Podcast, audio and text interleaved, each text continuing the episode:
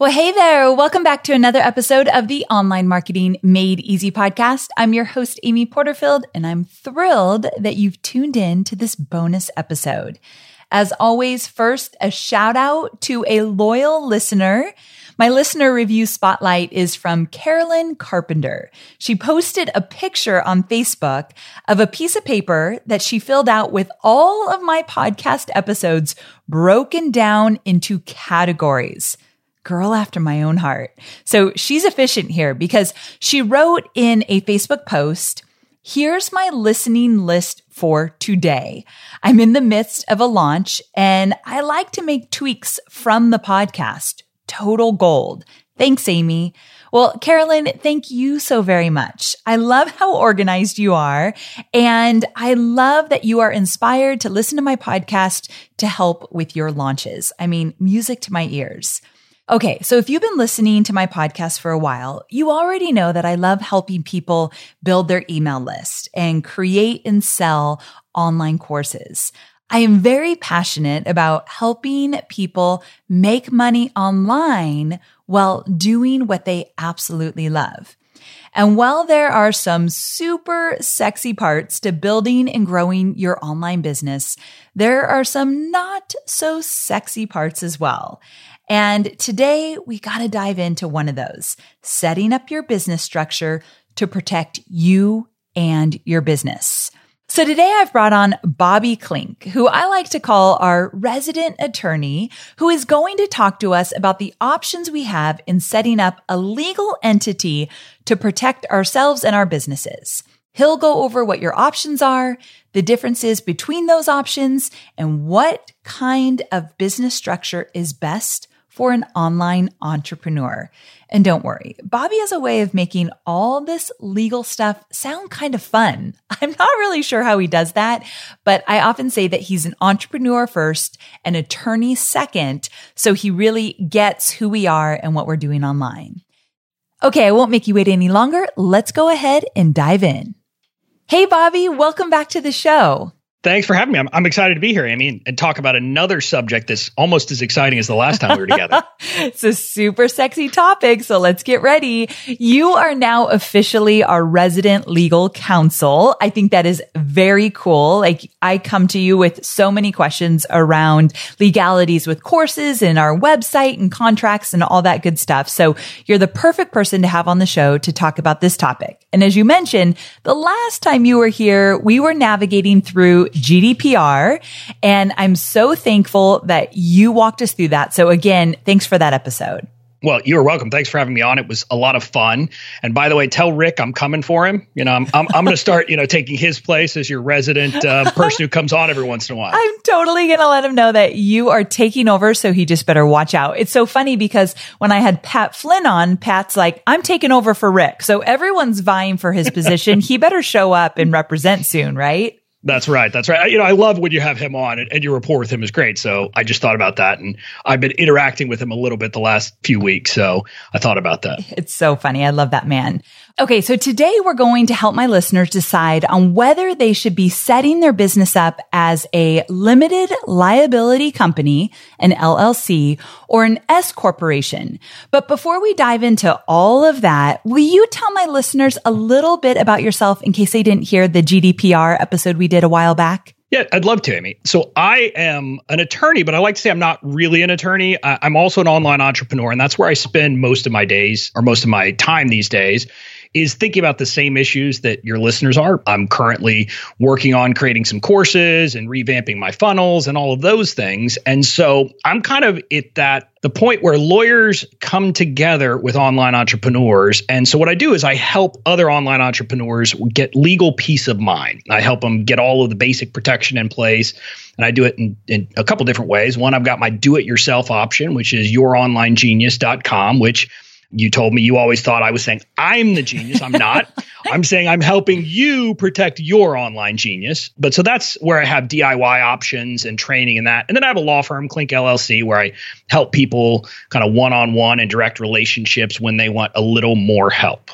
What's really cool about Bobby is that, well, I said this in the intro, but I'm just going to say it, Bobby, because you didn't hear me say it. I love that you are an entrepreneur at heart first, and that really comes through. So when I talk to you about my legal stuff, you get my business, which is very rare when I talk to lawyers. So you have definitely that secret sauce in terms of understanding entrepreneurs and how an online business is ran. So that's why I keep coming back again and again. Okay. So I have listeners from all over the world. So does this information that we're going to cover today help people, let's say in Canada or people overseas? Well, some of the things we're going to talk about will help them, but sadly, deciding whether you want to be an LLC or as an S corp, that's not an issue outside of the United States. Um, in fact, outside of the United States, the concept of a limited liability company doesn't really exist. I mean, maybe there's some some places, but in places like Canada, the UK, and Australia, you don't have that option. Instead, you would have just something called a limited company which is more like a traditional company here in the United States, what, what we would call a C corporation. But at the same time, what we're going to talk about with, you know, the reasons why you should be thinking about setting up a company in the first place and all these considerations do come into play. And so it's useful from that perspective, but you're not going to get a ton of value over hearing things about US tax law, for example. Gotcha. Okay. So we just wanted to make that clear before we jump in. So let's go ahead and get started. Why should an online entrepreneur create a corporate entity in the first place? Well, I'm glad you asked this question. And let me start with some tough love here. Ooh, okay. It, you know, if you are serious about your business, and by that I mean if it's more than just a hobby, if you actually intend to make money and try to help your personal life, your family to succeed, you need to set up a corporate entity for your business. And a corporate entity just means a corporation or something where you're actually going to file some paperwork. And the primary reason, and, really the overriding reason, is to limit your personal liability. And, and what I mean by that is if you don't do anything, if you don't go through this step of setting up a corporation of some form, every time you sign a contract on behalf of your business, you're guaranteeing it personally. That means if for some reason you can't perform or you mess up or something like that happens, people can come after you. They can take your house, they can take your car, they can take anything you have personally. So all of a sudden your business instead of being something that actually helps you, you know, support your family can become a drag on your family. And so that's the primary reason. And what the law does is we view a corporation as a separate person under the law. So then your corporation, whether it's an LLC or something else, can be the one who signs contracts, signs leases, signs all of that stuff. And I like to give the example of my law firm. My law firm has signed every lease I've ever had. I've never signed it personally. And one time I signed a, I think a three or four year lease. And so if things had gone belly up, if my law firm had just been a failure and I'd wanted to go do something else, I could have walked the lease. And the only thing that the landlord could have done was come after the money in my LLC, my my law firm bank account. They couldn't say, "Hey, Bobby, no, no, you got to pay us the rest of the lease." Mm, okay. And that's the kind of power of it. And and you know, it'll also help you if you have contractors or employees who mess things up. That it can give you some shielding there. Now, I do want to be clear on something. There's something that a lot of people get confused about. Having an LLC doesn't protect you if you screw something up personally. In other words, as a lawyer, if I commit malpractice in a one on one relationship, the person can still sue me because I'm the one who screwed up. So you'll still have some liability if, for example, you are a coach, a consultant. They could come after you, your clients could, but other people won't be able to based on what you do in your business. So, so that's the reason you should do it. And again, it's also a pretty cheap investment, so it's worth doing. Okay, so that all makes perfect sense.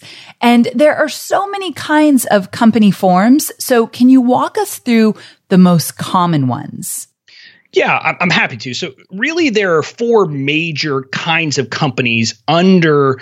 You have to think of this at two levels. This is within your state, wherever you are. So, I'm in Washington, D.C., but I used to be in Texas, and you're in California. So, there will be multiple kinds of entities you can create under state law. And really, there's kind of four main ones. The first is a sole proprietorship. And that's what happens if you do nothing. If you don't take action, under the law, your state is going to treat you as what's called a sole proprietor. Now, that means you're liable for everything you do in your business. If you have contractors, everything they do in your business. If you have employees, everything they do in your business, et cetera. So it, it works that way.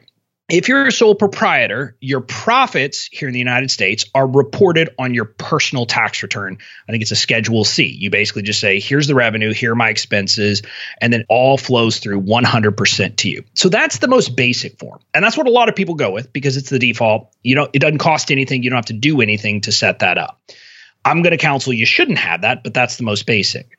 The next form is a partnership. And this can be formed either through a contract, maybe you file something, or maybe it just happens naturally. If you agree to share profits and expenses with someone, Amy, the law will presume a partnership. It will say you guys are partners in fact.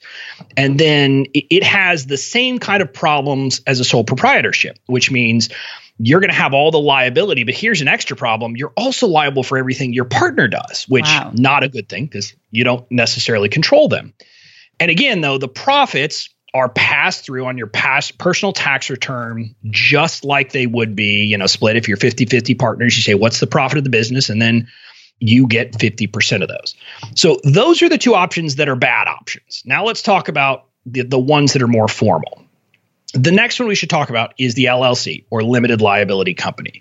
And this is the simplest form of a corporation in the American system. It's great for a lot of ways. You get the liability protection. It's a separate entity, so you can sign contracts on behalf of the company, et cetera. You get all of those really good, good protections. It's also normally going to be member managed, which means you don't have some separate board of directors or things that you might think about when you think of a company like a GE of the world. So, my businesses, each one is a member managed LLC where I'm the only member and I'm the only manager. So, I get to control everything and I make all the decisions. And the good thing about LLCs is once they're formed, there aren't a lot of what we lawyers call formalities, which is just a fancy word for saying, you know, stuff you got to do. You don't have to, to keep books and records for an LLC. You don't have to have meetings of a board of directors. You don't have to have stockholder meetings or anything like that because you can set up what you want in your operating agreement. And again, in my case, it would be kind of hard for me to have a meeting since I'm the only manager and the only member. So I don't have to deal with any of that stuff. The default for an LLC is that the profits are passed through to your tax return exactly like they would be if you are um, a, a, sole proprietor or if there's multiple members as a partnership. So again, you just allocate it based upon that and you just go ahead and, and report those on your Schedule C. You don't have to file anything with the IRS, et cetera. So you get it that protection. The final kind of corporation is what you and I think of when we think of a corporation. It's called a C corporation. This is the the classic situation where you have stockholders or shareholders, you have a board of directors that are elected to run the thing, you have executives, you have a lot more formalities involved.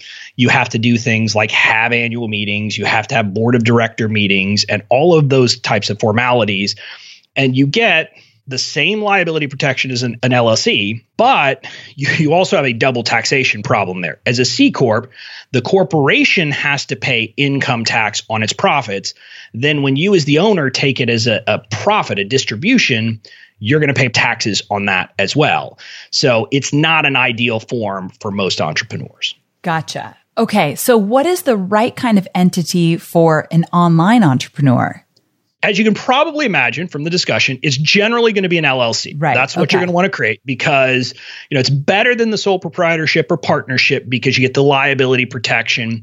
And really, the only downside is the filing fee, kind of what you have to do to get it set up. And then in most states, there will be a either an annual or biannual fee. Here in DC, we have to do a, a biannual report, which just means you have to file something and pay some more money. But that's all I have to do once it's set up. Now, it's better than a C corp because it's a lot simpler. You don't have to deal with a board of directors or stocks or shares or any of that stuff and you get all of the protections. I mean, the, the reason why someone might go with a C corp is when you're much further along, you can get some extra advantages for things like employee uh, benefits programs and benefit plans. But most of us online entrepreneurs aren't there, and so you're going to just start with an LLC once you get there, the question becomes do you just be a normal LLC or do you want to go with the S Corp election, as it's called? Okay. So, what is an S Corp?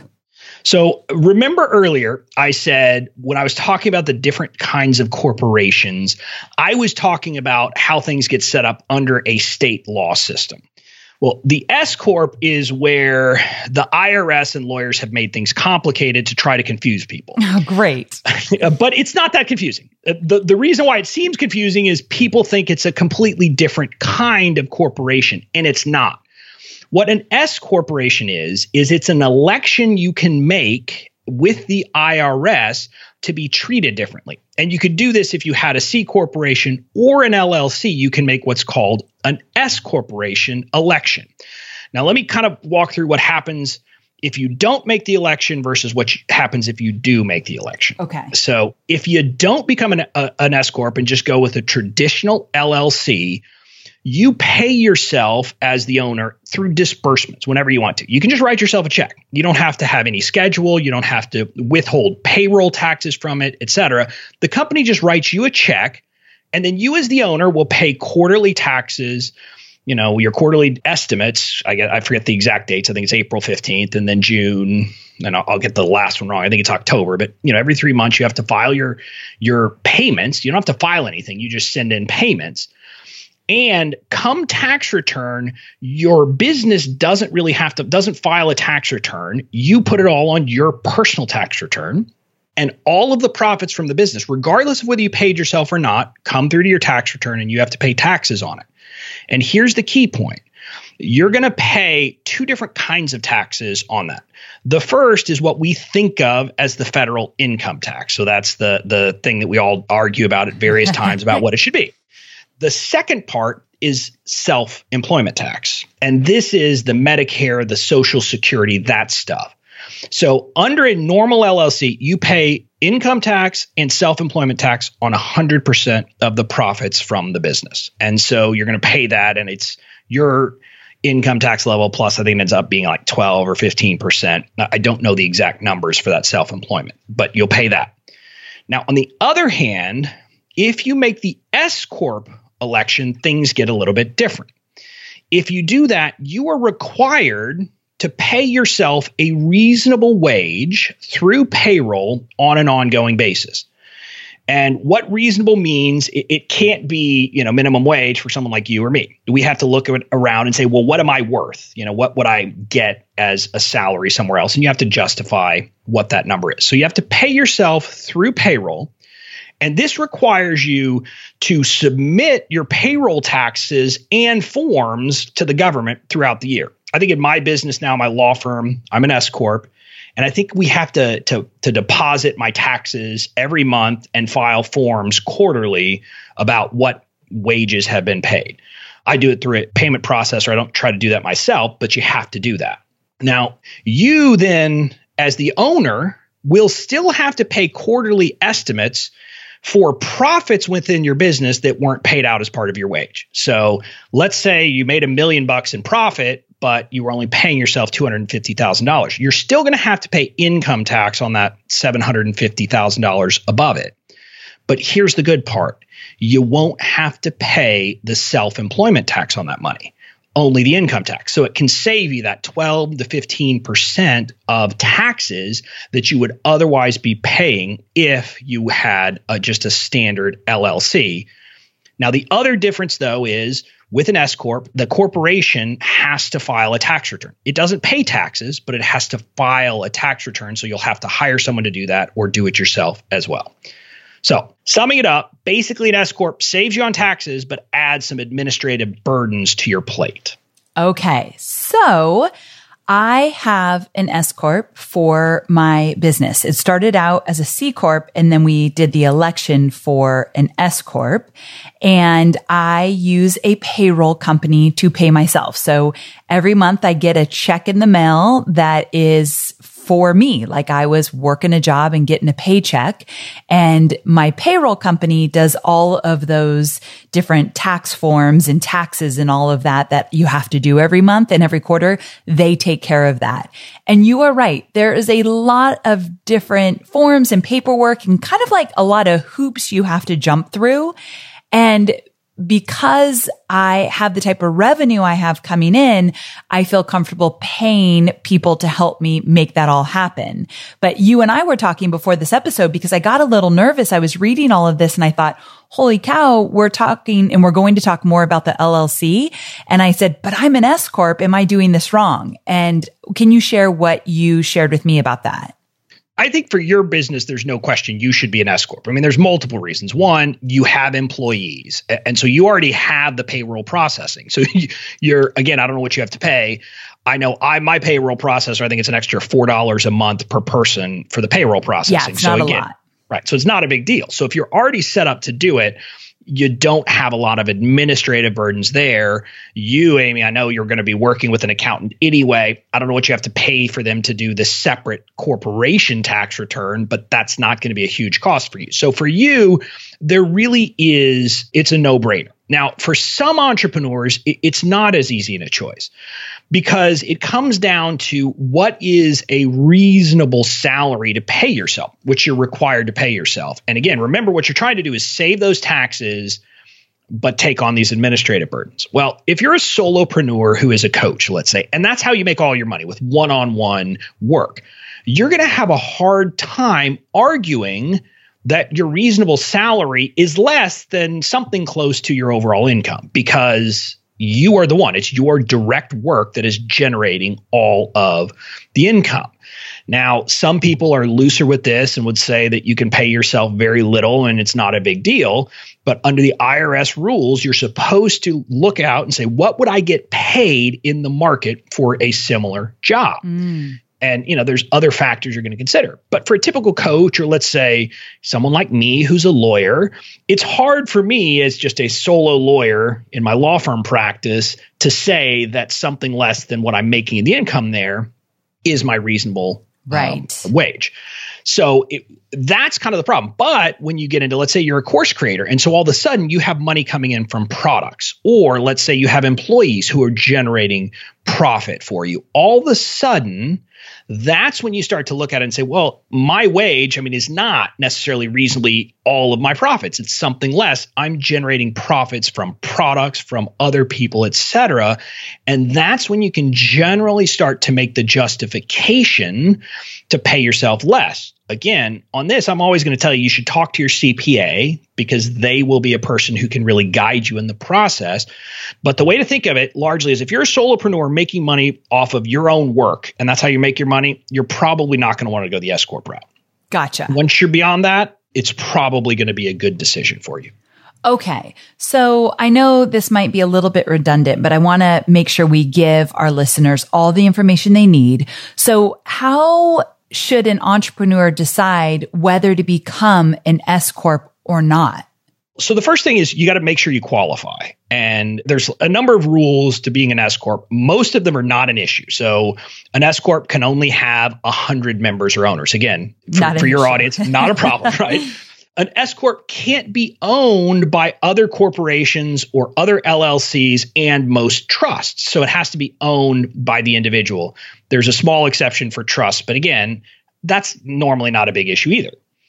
Another thing, not normally an issue for your listeners, the S Corp can't have different levels of ownership. So, in a traditional corporation, you can have, say, preferred members who have voting stock and non preferred members who don't have voting stock. You can't do that with an S corp. Everyone has to be equal. So, you know, one share is one share. Essentially, is the way it, it has to be treated.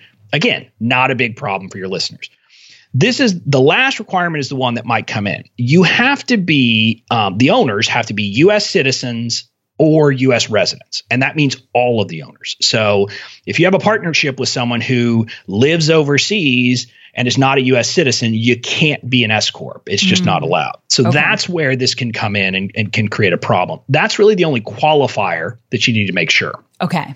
But then once, let's say you qualify, again, what you have to decide is whether the tax savings you'll get by paying less in your self employment tax will offset the costs and burdens of setting up and then operating your S corp. And like I said, normally your best route here is going to be talk to your tax person, your accountant, whoever you do talk to with these things because they'll give you a good sense of it. You have to figure out what is your re- reasonable wage going to be And it has to be a reasonable approximation of the value of your time based on your skills. And again, so the fact that I'm a lawyer doesn't mean that I have to pay myself a lawyer wage in some other business. I mean, if I had a brewery business, I wouldn't have to say, well, you're a lawyer, so you could make that. No, it's, well, what would I make in that business, in that line of work? And generally, like I said, a solopreneur is going to have a hard time separating a large part of the revenue or profit and say that it's profit, not a wage. And so normally you're going to not get a lot of savings there. But you can once you get bigger. I mean, the, the example I use as a lawyer is let's say in my law firm, I had revenue after costs other than myself of $250,000 for the year. I couldn't pay myself $24,000 and call that a reasonable wage. I mean, the IRS would never buy that. Maybe I could make some argument that it's something less than 250,000, but I'm going to have a hard time justifying it. So that's where you have a problem. But if you can make a good argument that your reasonable wage is something less than your revenue minus other costs other than yourself, then you will likely want to go the S corp route if you're making a decent amount of money. Again, it's going to cost you. I think I pay $100 a month for my payroll company, and then you're going to have to do a tax return at the end of the year. So it's not a huge cost. I think it's less than $2,000 at the end of the day on an annual basis. And at 12%, you can get there pretty quickly. So that's the analysis you have to do. Okay. So could you start as an LLC and then as your business grows and you make more money and all that good stuff, move into an S corp? You can't. So the S corp is an election with the IRS and you can make it at different points. You could elect to be treated as an S corp from the beginning. You have I think 75 days uh, within 75 days of forming your company, you can make that election. Or each year you could decide. And for each tax year, you have to decide and file something with the IRS. I think it's called the 2553 form, but you can find it by just search for S Corp election form and you'll find it. You have to file that. It's by mid March. It depends on kind of the way things fall on weekends, et cetera. But just think March 15th normally is your deadline that you have to file in any given year. So you could operate as an LLC for a few years. I did that in my law firm at the outset. But then I think my second full year in operation, I made the S Corp election and I filed the form and converted to an S Corp. And part of the reason I did that is I knew I was going to be hiring someone. So I was going to have payroll. So I said, it just makes sense. And so you can make that any future year. There is a process to try to file late in a year, but I don't like messing with the IRS personally. So if I was going to do it, I'd make the decision at the beginning of the year and file by whatever March 15th or whatever the particular date is in a given year. And then once you make that election as an S corp, you continue to be an S corp unless you file a form changing back in the future. So you can be an LLC and then later decide I'm going to become an S corp, and then you're set as an S corp until you change your mind again. Gotcha. Okay. All right. So then let's circle back to the LLC because a lot of my listeners, that's where they're going to want to start. So can you talk about the process of actually forming your LLC? Yeah. okay. To. Cool. Um, so the first thing I want to do is dispel a myth that a lot of people have heard that you should form your LLC somewhere else. So a lot of what I hear from people is, "Oh, I should form it in Nevada because there's no yes, tax there," or something this. like that. That is not true. Okay. It doesn't matter where you form your LLC. You are going to pay your taxes, your income taxes based on where you live. So if you live in California and create a Nevada LLC, you're still going to pay California income tax on all your profits. So the advice I give to people is form your LLC in your own state. And the reason why is it's the simplest way. So when you do that, you just form it in your state, and then that's all you have to do. You can make some decisions to do other things. If you form it in another state, here's what you'll do you'll file in that other state to form it. You will have to hire what is called a registered agent in that state, someone who's physically present there and could accept a lawsuit, for example, on behalf of the company. And then you're still going to have to register your company as a foreign corporation within your home state, pay a fee there too. And so you're going to be paying multiple fees and paying an agent, and just it's a lot more complicated. So, really, there's no reason to do that. So, form it in your own state. And the process is actually pretty simple. Oh, good. In most states, what you're going to want to do is just first thing, go to your state's corporations division website. In most states, it will be in a division called the Secretary of State's office. but you just search, you know, how to form a, an LLC in and then put whatever your state is, and you'll find where it is.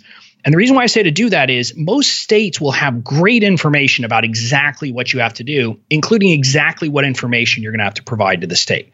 It's not a bunch. In DC, I think I have to answer eight questions. So you don't have to worry that it's going to be a very hard thing to do. But so the first thing to do, go figure out what you're going to have to submit figure out if there are any special rules like in in New York for example there's what's called the publication rule that you have to like publish that you're forming this in a publication which is kind of weird to me but you have to do that. So you need to see if there are any of those weird rules okay then you got to pick love a the legal part of that. Check to see if there's weird rules. Yeah, well, I mean, th- that's the. I mean, the problem of, of our federal system with 50 states plus territories is there might be weird rules. There are. okay, got it. Um, but so my point is, I'm going to walk through the basic process. You need to check to make sure your state doesn't have some additional requirements. Gotcha.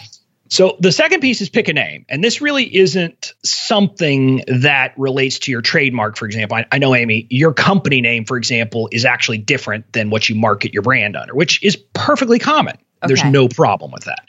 You can do that. You just have to find a name that has not been taken in your state. That's all you have to do for this purpose. Again, you might want to go through the process of figuring out what your brand is going to be and use that.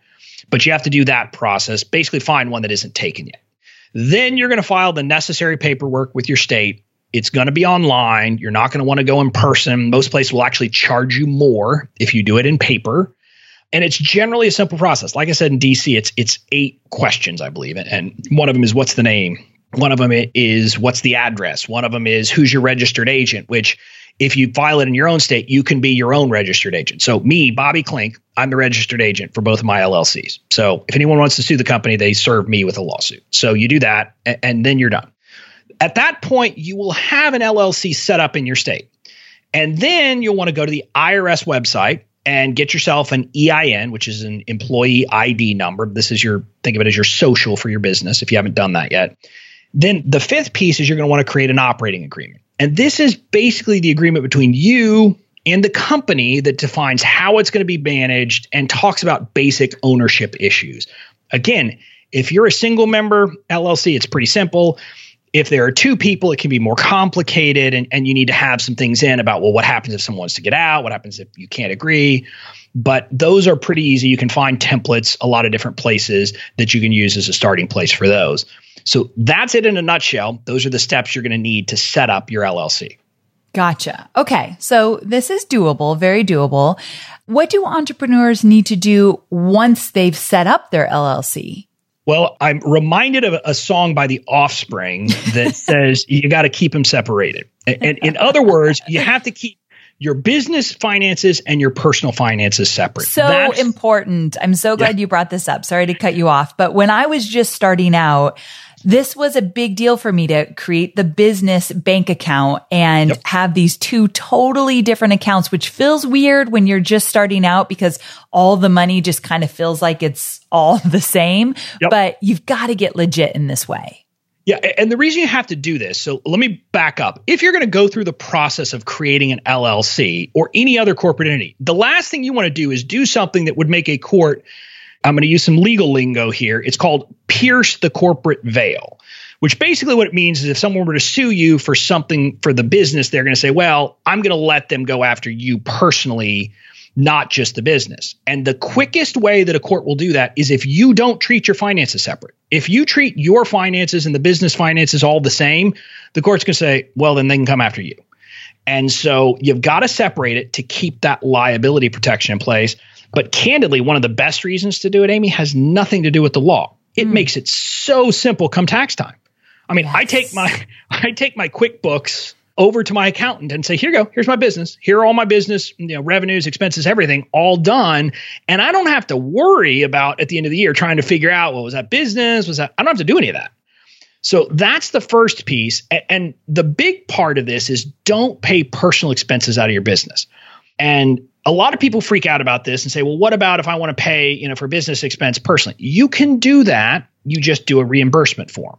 So for example, I have a personal credit card that gets me American Airlines miles and gives me special benefits when I fly on American. Well, anytime I travel, I use that to buy my ticket, even if it's business. But then I submit a written piece of, you know, reimbursement form and write a check from the business to myself to pay for it.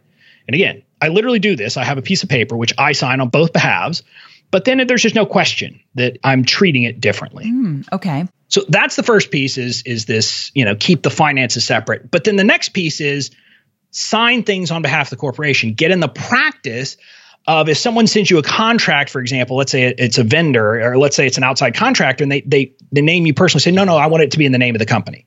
And so put it in the name of the company, not your personal name. And then you sign it as a representative of the company. And so you get in that practice. And once you do that, it just becomes routine that that's how you're doing it. And, and, then the liability would be on the company, not on, not on you. So those are kind of the important things. Keep it separate and keep it separate in the finances, but also in how you're signing different contracts. Gotcha. Okay, perfect.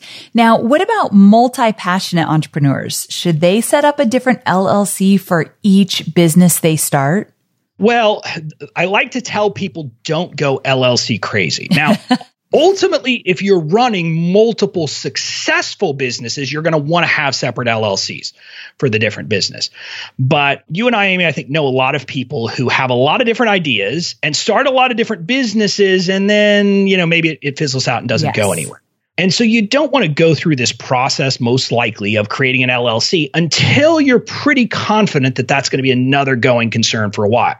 Now, what I want to tell you is the liability is based on the LLC. So if you're running multiple businesses out of one LLC, any liability of any one of your businesses kind of transfers to all of the others.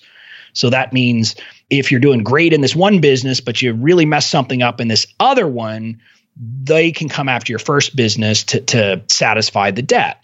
If you had different LLCs, they wouldn't be able to do that. But don't make it complicated. Don't let that be a reason what I kind of tell people is, is, wait until you're pretty darn sure that you're going to be running it as a separate business for a long time, and then it might make sense.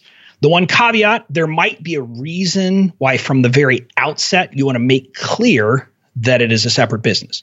I did that with my online business, Your Online Genius. I wanted to make absolutely clear it was a different entity from my law firm. It's not providing legal advice or legal services. So I went ahead and set up a second LLC right away. That might be a reason if you're a counselor, if you're a coach and you're setting up some kind of different online business when where you're not providing professional advice at all, that might be a reason to set up a different LLC from the get-go. Okay, that makes sense definitely. Oh, Bobby, looks like our listeners have some guidelines as to what they need to do next to protect themselves and the businesses that they have worked so hard to create. So although you come here with the least sexy topics in the world, in my humble opinion, you sure as heck do us right. So thank you so much for spending the time talking about all this stuff with us. Well, thanks for having me on, Amy. It was my pleasure. Again, I kind of enjoy this stuff, but I get that this is not the stuff that entrepreneurs really want to be thinking about. And luckily, this is one, once you get it set up, you don't really have to think about it again. It's true. And you know, I've had my business for almost 10 years now and I've had it set up a certain way, but in all honesty, I didn't know these particulars. And so it was really good for me just to listen intently, really understand it. And I did think, okay, once I know this, I don't need to come back to it. It's done, but we do need to educate ourselves. And so I hope that my listeners just take the time to take it all in. We've got to put on our big boy or big girl pants and say like, I need to know this stuff. But then once you know, you're good to go. You can make the moves you need to make and then go on to the stuff that we absolutely love doing in our business. So again, thank you so much for this. And Bobby, I know we talked about this in the beginning but one more time, tell people how they can learn more about what you've got and work with you in different ways. So give me a rundown. Well, so the best way for people to find me is, is just your online genius. So the website's youronlinegenius.com. You can find me on Instagram at your online genius. You can find my business page, and then I've got some free Facebook groups again by searching for Your Online Genius. That's the easiest way to get in touch with me. Um, I have my law firm, Klinck LLC. If you go to the website, you know, hopefully by the time this goes live, it will actually represent what I do. But as we're recording it, it, it has nothing to do with what I do currently. But if you wanted to get in touch with me, you could do that. But the easiest way is find me on Facebook, find me on Instagram, or go to youronlinegenius.com. And then from there, you know, you can kind of start the process of getting in touch. Awesome. Fantastic. I know you're going to be back with some more legal wisdom. So until then, thanks again, Bobby, and take care. Okay, one more thing before we wrap up, and that is I really want to tell you about next week's guest. You're not even going to believe who's going to be on the show. Are you ready for this? Next week's guest is Seth Godin, the Seth Godin. I am so excited about this one. And to tell you the truth, I was so nervous about this interview. I just didn't want to mess up. But of course, Seth is a complete professional and so incredibly kind. The interview was fantastic and I can't wait till you hear all about it. Now, I've been following Seth's blog and reading his books since the early days of growing my online business. I am a huge fan. Seth has a new book coming out and we are talking about marketing that is rooted in empathy and generosity. And because I attract people that lead with their heart, that put a lot of heart and soul into their marketing and launching and messaging, uh, hint, I'm talking about you, Seth's interview is going to resonate with you more than any interview I've ever done. So you definitely do not want to miss it. Because today's episode aired on a Tuesday, Seth's interview is coming up in just two days, this Thursday. So join me right back here later this week as I welcome Seth on the show. Okay. So I guess I've got one more thing for you. Do not forget to subscribe to my podcast because the minute the bonus episodes go out, you're going to be notified because I don't always email about those. And the minute that Seth is on the show, you will get notified. So wherever you listen to this podcast, iTunes, iHeartRadio, wherever it might be, make sure to hit that subscribe button so you don't miss a thing. Okay, guys, I cannot wait to talk to you again soon. I will see you this Thursday with my extra special Seth Godin interview. Talk to you soon. Bye for now.